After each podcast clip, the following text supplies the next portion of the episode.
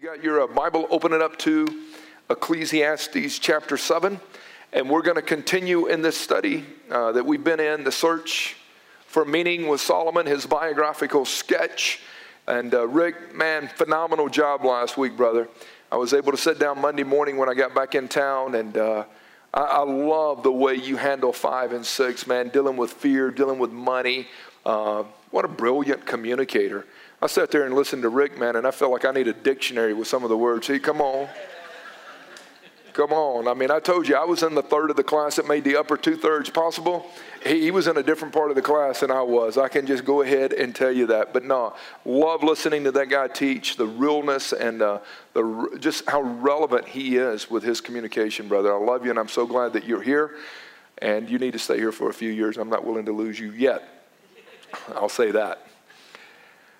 But Ecclesiastes 7, we were talking about this, that uh, the first few chapters, Solomon basically lays out his struggle. Then you get into these middle chapters, and it's like these random sayings that he just kind of pins. And so we find ourselves in chapter 7, and, and, and it's almost, Bruce, like Solomon had started writing this early in the morning.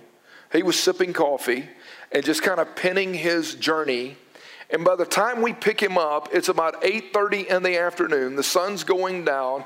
He's about three and a half glasses of wine into his ramblings. And you're like, this dude's all over the map. And I'm like, yeah. I think he had a little muscadine in him right there. And uh, but it, it, it's interesting. People go, not Solomon, study of his life. He had more vineyards than you can shake a stick at, and he talked about all of the wine and stuff. But, but some of these sayings that you find here in chapter 7 and 8 are just kind of random. But I want to kind of bring it together for you as we start to, to dive in to this here uh, today. So, chapter 7, verse 1, he starts by making this statement. He said, A good reputation is better than a fat bank account. A good reputation is better than a fat bank account. And here's what I think he's saying character matters more than cash. Your integrity is more important than your investments. You see, your character and your integrity is what gives you a good reputation. Integrity I like what Oswald Chambers said, one of my favorite writers, my utmost for his highest. He said, Integrity is unimpaired purity of the heart. Unimpaired, meaning it's not fragmented, it's consistent. A person with integrity is honest and real and authentic and transparent, and you start to look at a life of honesty and realness, and you go, there's something inside this dude that's attracted attractive. You, you start to think that character and integrity matters more than anything else. Doesn't matter how much money you have. Doesn't matter what kind of uh, watches and, and suits you can wear what kind of clothes you dri- uh, can wear and uh, cars you can drive. The only thing that matters, he says, is, is character. And I started thinking through that like, yeah, a person who has incredible character and integrity. There's this openness and reliability and trustworthiness about their journey. You go, I can trust that right there. And, and, and you see, there's a lot of churches and a lot of people that build their life on sizzle and not on substance, and sizzle only lasts for so long. And when you start to live a life of substance, people look and go, that, that, that right there is credible. You, you see, when people trust your character and trust your integrity, you have a lot more credibility. But when they don't trust your character and your integrity, you have very little credibility. And, and we live in a society where people love to uh, applaud the incredible. But we know over the long haul what we really admire, Danny, is the credible. It's consistent, it's steady. I can count on that dude. I believe in him. And, and, and, that which is incredible usually has a short shelf life. It doesn't last long. It's kind of a, it's just a little flash in the pan there. It's just bam, it just, it comes and goes. And integrity. Uh, people with integrity have nothing to hide, nothing to fear. They, they, they're not hiding anything, they're not covering anything, they're living honest. Uh, people with integrity they've already have this established value system against all of which other parts of life is going to be judged it's kind of like Daniel, right? Chapter 1, verse 8 Daniel purposed in his heart that he would not defile himself with whatever Nebuchadnezzar and the king was going to offer. He had this established value system that everything else was going to be judged against. Uh, integrity, uh, it determines your response before there's ever even a conflict. People that are walking with character and integrity and substance in their life because God is center, you go, even before there's a conflict, I think I can almost predict how they're going to respond to that. Uh, people with integrity will not allow their lips to violate their hearts. What they say is consistent with what's in here. And, and, and when you start to look at it, Solomon goes, do, do you not realize that character matters more than cash. And we live in this culture that wants to elevate how much money you make and all this stuff. And, and, and, and Solomon's like, maybe he is three, three and a half glasses in, just, that's chasing after the wind. I had all this stuff. I had more money, more wealth, and more junk than people could shake a stick at. And I've come to realize that it's only the character that matters. Then he makes this second observation that kind of ties with it in verse 1, where he says, Your death date tells more than your birth date. And he kind of builds on that statement. You learn more at a funeral than you do at a feast. Sorrow is better than laughter. The mind of the wise is in the house of mourning, while the minds of fools are always in the house of pleasure. Listen to this. Listen, your birth date really tells nothing. You sit here and read it going, yeah, but we celebrate our birth dates. Yeah, yeah, yeah, but it doesn't really say anything about you. The day I was born, I'm clueless of. I mean, they told me it was December 11th, 1962, and there's a piece of paper that documents it, and somebody stamped it. But, but when I die, my life will have spoken. And, and, and that's what Solomon is saying. When you die, the true narrative and story of your life, bam, has spoken to the world. Your death date matters more than your birth date because your death date, people know who you were. Birth date, they're guessing. A lot of families are still trying to figure out what they're going to name Junior at the birth date. But on your death date, if you get 60, 70, 80 years, what have you said? What, what has been the story and narrative of your life? What was the character of your life? And I think that's what he's, he's building here. And, and, and another observation I made was address issues, don't suppress issues. He said it's better to go to a funeral home than a comedy club. It's better to go somewhere where people are crying and grieving over pain than it is where they're high fiving over some funny joke. Do, do what? Hedonistic pleasure seekers will always drift toward entertainment. But he's saying wise people are okay sitting down and learning to struggle well and learning to grieve because when you go through pain and tragedy and sorrow in your life, if you suppress it and don't address it and confess it and deal with it, it's gonna leak into everything else in your life.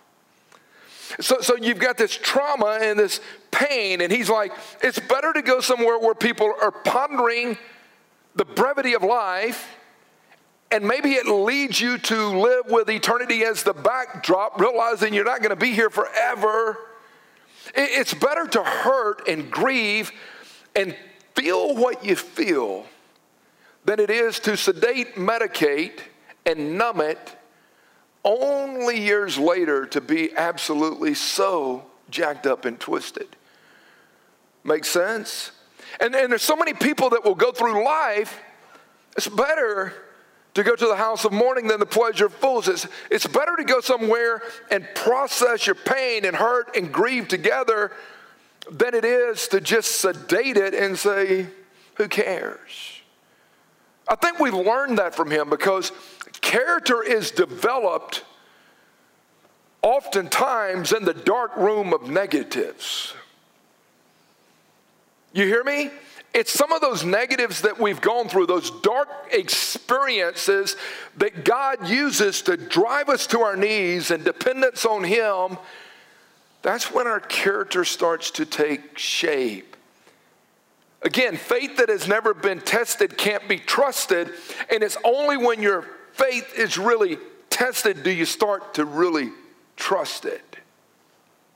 It's, it's like working with Trevor and he gets married and he's only married for a short period of time and the girl tells him i don't want to be married i want to be with my old boyfriend. And he's only been married for a month. And she bolts and he hurts and he cries and he hurts and he cries but he presses into jesus and he presses into jesus. And i can tell you that in that painful experience he didn't run to medication. He ran to a deeper dedication in his surrender to christ and it was there that his character started to be developed more. And I look at that in people's lives. What do you run to? God is like, I want to develop your character, but you're going to have to learn to confess it and address it and not suppress it. And you've got to realize that one day when he says, Give me back my breath, your story is over, your narrative is spoken, and your legacy is going to be passed on. What do you say with your life? Yeah. So, so as long as we have breath, we've got an opportunity, Steve, to keep speaking a life of faith and a life of trust and a life of dependence. Life is a struggle. Pick it up in verse 15. There's a lot of random sayings here. What you see is not always all that there is. I've seen everything during my lifetime of utility. There is a righteous man who perishes in his righteousness, a wicked man who prolongs his life in his wickedness. Here, here, here was Solomon's struggle. Character matters. Depending on God, I tried to do it. Excluding God, it doesn't work. Life is a struggle. Here was his, here, here was his struggle. I've seen people that really acknowledge God, trusted God, sought God, surrendered to God literally go through hell while I saw the wicked over here living lives of immoral pleasure seem to be okay. Anybody ever struggle with that? It seems that when I was drinking like a guppy and doing whatever I wanted, I didn't have all this problem and pain in my life. And all of a sudden I start living for God. And Solomon's like, why does the righteous suffer so? Oh, why does that happen? Was Billy Joel right that only the good die young? But yet people that seem not to care live forever? No, no, no, no, no, no. You ever, you ever struggle with that? What, what, what's, the, what's the use? I mean, here I am living for God and I'm broke. Here I am living for God and stinking transmission went out. Here I am living for God and I'm suffering from diabetes or I'm suffering from cancer or I'm and Solomon struggled through that. Psalm chapter 73, read it, read it, read it, ponder it, ponder it. Psalm 73 is so powerful, but David says, Man, when I started looking around at the wicked prospering and the righteous suffering and even dying young, he goes, I almost lost my footing I, mean, I started looking and it didn't make any sense. It was like God's justice system is out of whack. Something's wrong. He says in Psalm 73 until I went into the sanctuary of the Lord, until I got recalibrated and got back on the right lens of seeing things. And then I saw where the wicked will ultimately spend eternity, and I saw where the righteous will. And I saw that even in the midst of the struggle, the righteous had God. Almost, almost jacked it up until I got God's perspective again. I would highly encourage you to ponder Psalm 73. But life is a struggle, and what we see is not always all that there is. You can see people that present themselves and look so good. You don't know what addiction is going on underneath the surface. And you can see some people that look as broke as a joke and hurting and you don't know how free they are. Tony works with all these biker dudes, and They had a, a luncheon thing the other day, and I went over, and some of these guys are so fired up right now, Tony, for the gospel. But common Joe Blow would look at a biker dude going, That dude looks rough. Don't allow the external appearance to tell you what's happening inside their soul. Some of us, we come from this marinade and somebody walks in and we make conclusions. Oh, did you see all the tats on that dude? Did you see them on Patrick? Man, them dudes with a lot of tats, you got to be careful around them. Why? What, what, what, who told us that? When did that become the gospel? I hadn't read that one in the Bible yet. But we have these stereotypes, and what we see, we think is what is what's happening. It's not. There's more to the story. And every person you meet, there might be something going on inside of them that God may be wanting to use you to encourage them, or God may be wanting to use them to encourage you. Yeah. So he struggled with that. Verse 16 What you appear to be is not even always what you are. He says, Don't be too good or too wise. What you appear to be is not always even who you are. What are you saying? People have a tendency to desire to pose. We want to present ourselves as being okay, as having it together. And Solomon goes, No. Listen to people's statements, hero statements, dig me statements.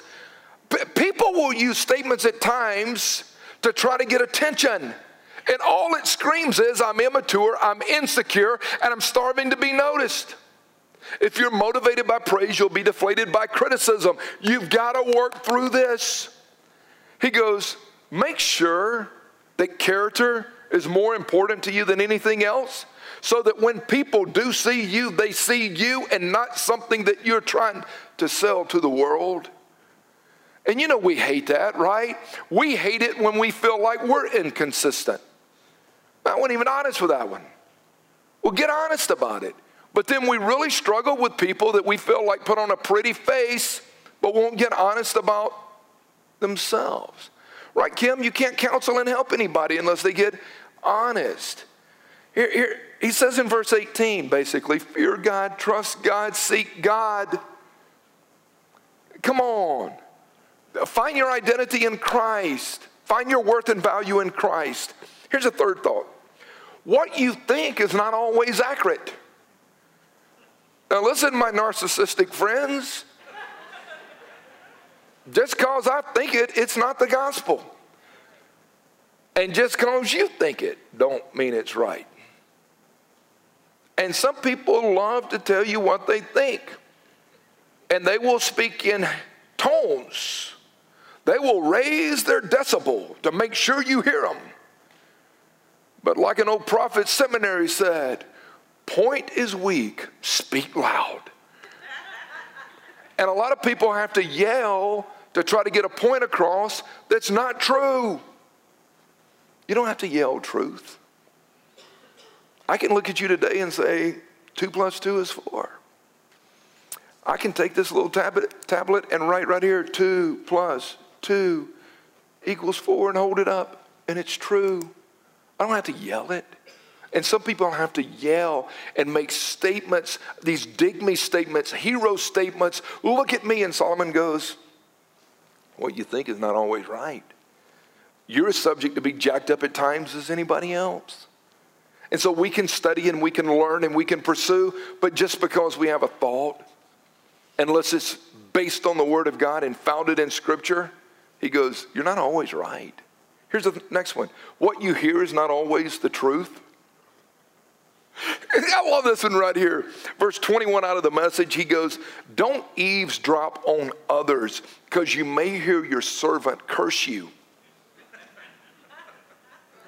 That would be cool if he just left it there. But then he says, For you know how often you've cursed others? Hey, hey, don't eavesdrop on what others are saying because somebody close to you may be ripping you because you know how often you rip people? It's like, dang. What you all what you hear is not always the truth. It's like the girl who was the cheerleader, she refused to show up for football games. Because every time the team huddles, She thought they were talking about her.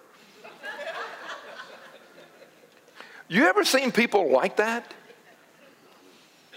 I, have seen people like that. We could be in a conversation just going, hey, how you doing? And somebody goes, they're talking about me. If you see me in a conversation with somebody else and you think that I'm talking about you, don't be that arrogant. I don't like you that much. If I'm talking to this person, I'm talking to this person. And because I don't like triangulating, if I want to talk to you about something that I think you need to be talked about, I'll talk to you. But I'm not coming over here to create this huddle to dog you. But people feel that way. I know they're talking about me. Are you serious? I mean, that's the value of their life is dogging you. I don't even think that. If I see somebody talking, I'm like, what's up? I'm going to keep walking. If you're talking about me, I don't care. I, I really don't. I mean, you know, unless I need to get the pepper out of my teeth or the crusty off my nose or something, then hook a brother up, you know? But, but I think it's so interesting that uh, we, we, we do, if we're not careful, and Solomon goes, you know what I learned? Uh, eavesdrop a few times. Man, but I've dogged people. Quit dogging people. And then he kind of moves into a different transition, if you will, in this chapter. He goes, uh, I tested everything in my search for wisdom. I set out to be wise. It was far beyond me, so beyond me. Does anyone ever find it true wisdom, like the depth of all wisdom? I concentrated with all my might, studying and exploring and seeking wisdom, the meaning of life. And, and, and here's what I think you'll see him conclude uh, human knowledge has limits. No matter who you go to, it has limits. And, and, and you were a part, Rick, of seminary and Bible college. I went through it. Human knowledge has limits. I remember taking a class on eschatology. Oh, yeah, eschatology, the study of end times and all this and breaking down Daniel and breaking down Revelation and people studying end times and all this eschatology. And they're like, Are you pre trib? Are you post trib? Are you mid trib? I'm like, dude, I'm a pan trib. I haven't studied that one. It's going to pan out the way God wants it. Leave the arguments alone. But people would come and want to debate all this stuff. They're studying end times. When is Jesus coming back? I mean, I remember I got saved in October of 85, and there was a girl that wrote this book, 88 Reasons Why Jesus is Coming Back in 1988. And man, people I remember started freaking out. Man, Jesus is coming back in September. I'm like, he said he didn't even know when he was coming back. I think that girl's been over there on the front porch with Solomon sipping too much wine when she wrote that. And you get these prophetic people that even now are saying, I know the return of Christ. When the Son and listen to me. So I would sit there, and the conclusion is human knowledge has limits. Oh, we're going to study the, dis- the different dispensational times. Oh, really? And I would sit in these classes and study it. And you would hear people with these great arguments. But when I went home at night, I'm like, does it even really matter? And Solomon is like, man, I studied all this. I took apologetics and I took eschatology and I took astrology and I took and I took and I took. And I pursued all this wisdom I could get, and I've come to the realization that, oh, it's too deep for me. no, no, no, no, no, no, no, no. I'm not saying don't study. Study all you can. Study philosophy, study apologetics, study the character of God, study the nature of God. Read Willard, re- read Ortberg, read Yancey, read Piper, study systematic theology, study church history. I believe we should know as much as we can. But even after you've studied all you can, what you'll realize is the Word of God is so shallow that the babyest of Christian can't drown in it, but it's so deep that the most brilliant theologian can never touch bottom. Study it. And I dove into it, and I still can't touch bottom. but it's fun to reason and to study. But Solomon is like, man, I, I studied all this, and Wisdom comes from God, and James would later write if anybody lacks wisdom, let him ask of God who gives to all people generously and without partiality. Really, yes, true wisdom comes from God. And then he makes this next kind of random statement. He goes, I discovered, I mean, and he did discover. I discovered that a woman can be a bitter pill to swallow full of uh, seductive scheming and chains. Some translations use the word nets and snares. Whew. The wise escape her, but the undiscerning get caught. See, bashing on women? No, he's talking about what he's discovered. Well, you know what he's saying? Listen, generations to come, sex can't satisfy. This dude had a thousand chicks. Did y'all study his life? Between the wives and the concubines, and for him to come to the conclusion in the pursuit of hedonistic sexual fantasy that it did not satisfy. And I've seen a lot of families just get shipwrecked. Listen to me. A lot of families get shipwrecked. I've seen the dudes start checking it out. Mm-hmm. 36, 24, 36, look at her, and leave the wife of your youth and pursue it. Or some dude walks in with six pack abs looking all buffed, and you're like, is that Chip or Dale? Come on. Y'all know the truth. And I've seen people blow up their families in the pursuit. And it really starts with a lot of women in the emotional before it ever reaches the physical. But it goes back, to Solomon going, you know what, I, you know what I've really learned? Uh, that, that, that, that's not good. Here's what I really believe with all my heart I do believe this. I don't have a verse to support it. But I believe once we get to heaven, and if I could ask Solomon, hey, if you had a mulligan in that area of women, I believe he would say, I would have been a one woman man. Yeah. Yeah, I would have.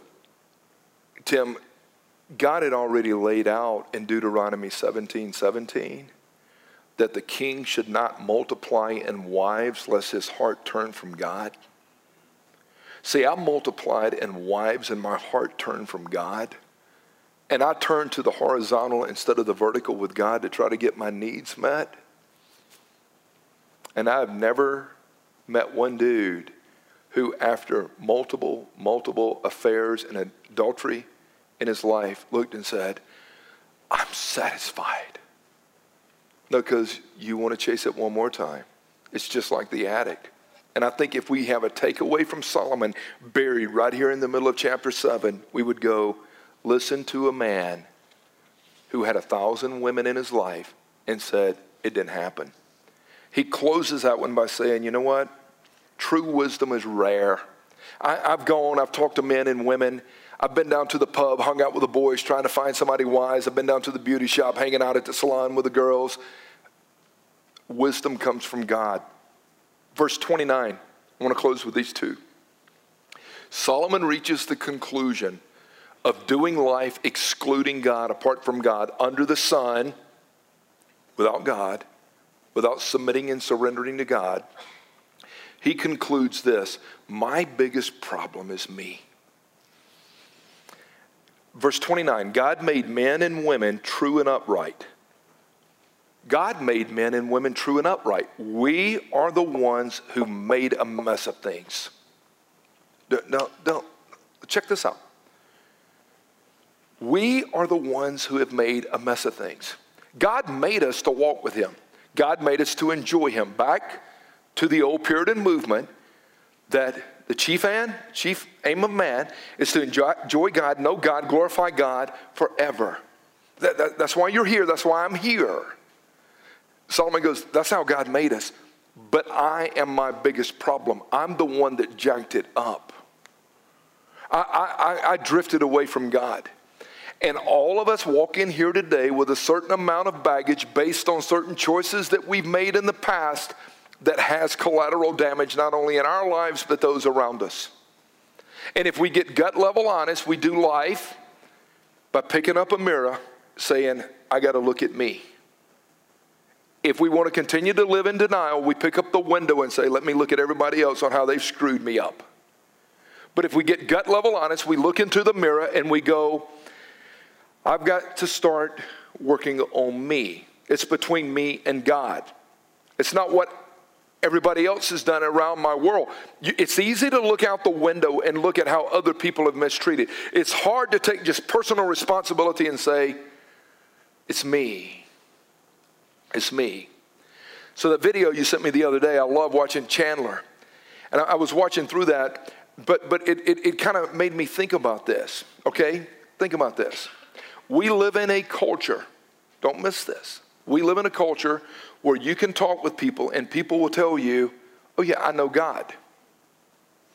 I, I, I know God. Now, again, the two primary words in the New Testament for knowing God is the word oida and the word gnosko.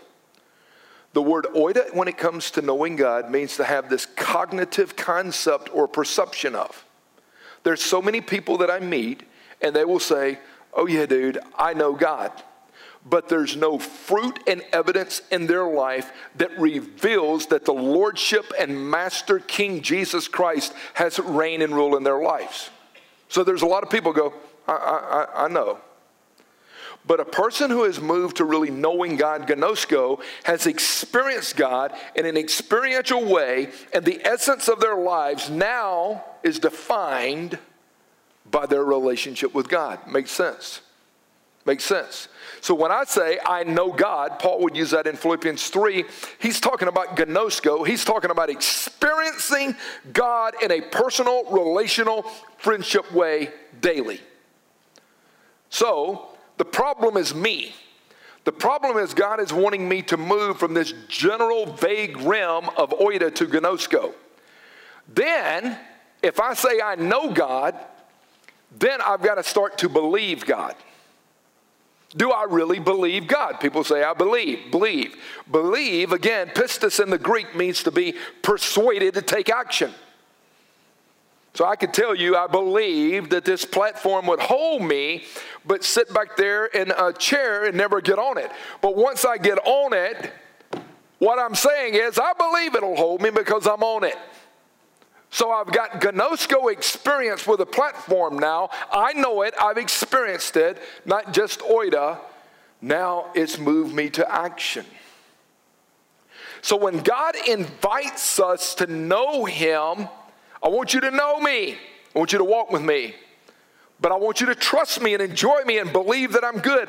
I want to see your life persuaded to take action. Okay.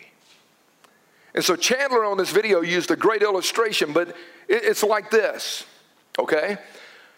About eight months ago, here on Highway 81, from the Kroger down to where we're at now at the church in this area, they changed the speed limit out there on the road didn't they, Jan? They changed it from 55 to 45. Now, they didn't ask me if I thought they should change it, they just changed it. Here's the deal I know they changed it. But I can come over here this morning, nobody's on the road, and I'm cruising on a Sunday afternoon, but I'm cruising. Now, I'm not really sure what I was going this morning while I was on that road. But I know what the speed limit is. And if there's a stinking cop that gets behind me, I believe that speed limit's 45. I believe I'm going to keep my foot on that pedal so that I don't exceed 45. There's a lot of people that know, oida, There's some people that really know gnosko, and the people that know gnosko will believe. Patrick, when God started to ambush his heart about four years ago in Afghanistan, in those mountains in that desert, when he came back, his whole countenance was different. He wasn't the jerk, he was the joyful dude that I'd never met before. Because the joy of the Lord became central, and he said, I'm going to honor God. And he's been walking with the Lord ever since. And we've got to do life with him. He moved from oida to gnosko to pistis to say, I am now persuaded to take action. There's not salvation in oida. The demons oida, but they're going to spend eternity in hell. I know. Gnosko, I believe. Solomon says, you know what the problem was? Me. I wrote so much cool stuff, but the problem was me. I said I knew it, but I didn't implement it. When Solomon reaches that conclusion at the end of Ecclesiastes, he has moved into what we would say is gnosko, persuaded to take action. Remember God in the days of your youth, before evil days come and your body breaks down and you say, I don't even have any delight in it, I can't do anything. Remember God while you've got energy. Remember God while you can go out and serve Him. Remember God while you can really enjoy Him. Now, now, now, one verse out of chapter 8 and I'm done. Only one. So, verse 11. Verse 11 basically says deal quickly, deal thoroughly with sin. When the sentence for a crime is not quickly carried out, the hearts of the people are filled to do wrong. Do what? About 20 plus years ago, when Rachel was four and Benji was two, we're studying through the scripture of the Old Testament, come across verse 11 out of chapter 8, and it became one of those parenting principles for us. When the sentence for a crime is not quickly carried out, the heart of the child is going to be flooded to do wrong. Hey, if you do this, then here's the consequence the child would rebel, there would be immediate consequences because we believe that when you delay, you deny. And so when you create inside the heart that there is no consequences and ramifications for my behavior, then everything's cool. Now, I am so thankful we're under grace. I am so thankful that when I jack something up, God don't smoke me and just blow me up on the spot. Now, that's my theological side. Now, them dudes that overtook that inmate bus and killed those two officers, there's a part of me that still believes an eye for an eye and a tooth for a tooth. And so when them cats got captured right outside of Murfreesboro, Tennessee, you don't bring them back here, feed them and incarcerate them and take them to trial and let them have 14 appeals before you do something with them. They should have just brought them on back and fried them that day. That's the personal side. That's not pastoral. That's not the grace side. Amen. But there's a part of me that knows that when a sentence for a crime is not quickly carried out, the hearts of the people are filled to do wrong. There's a part of me that believes, even with the justice system, that we should have an express lane. That might hurt to practice a little bit, brother. I'm just telling you where I'm at. But I believe that principle is so strong when it comes to our walk with God. When God is slow, and when God is loving, and God is graceful, some people have concluded that when they rebel against God, and God doesn't kill them right there on the spot, that God is okaying the reckless behavior. If I am a gnosko persuaded to action when there's sin, whether it's thought, whether it's action, whether it's even an intent motive inside, that's jacked up. The quicker I confess it, the quicker I can get back into that peace with God and the joy of the Lord. When I suppress it, don't address it, and I numb and medicate it, and I present this poser, I'm wallowing in misery. Makes sense. When the sentence for a crime is not quickly carried out, the hearts of the people are filled to do wrong. So when you jack something up before God and the Holy Spirit, let the peace of Christ rule, blows the whistle, it's like, yes, I deal with that. That's against who you are, God. That's not who I am in Christ. That's not consistent of being a child of the king. Yes. Same thing in parenting. Come here. You know, I love you. But what you just did is jacked up. Yes. It's like when my dad, I came home hammered, give me the keys. Now, he wasn't walking with Jesus. I wish he would have been. Give me the keys. Grabs me by my throat and sticks me up against the wall. I brought you in this world and bring another one in. It looks just like you. I ain't got time for your junk.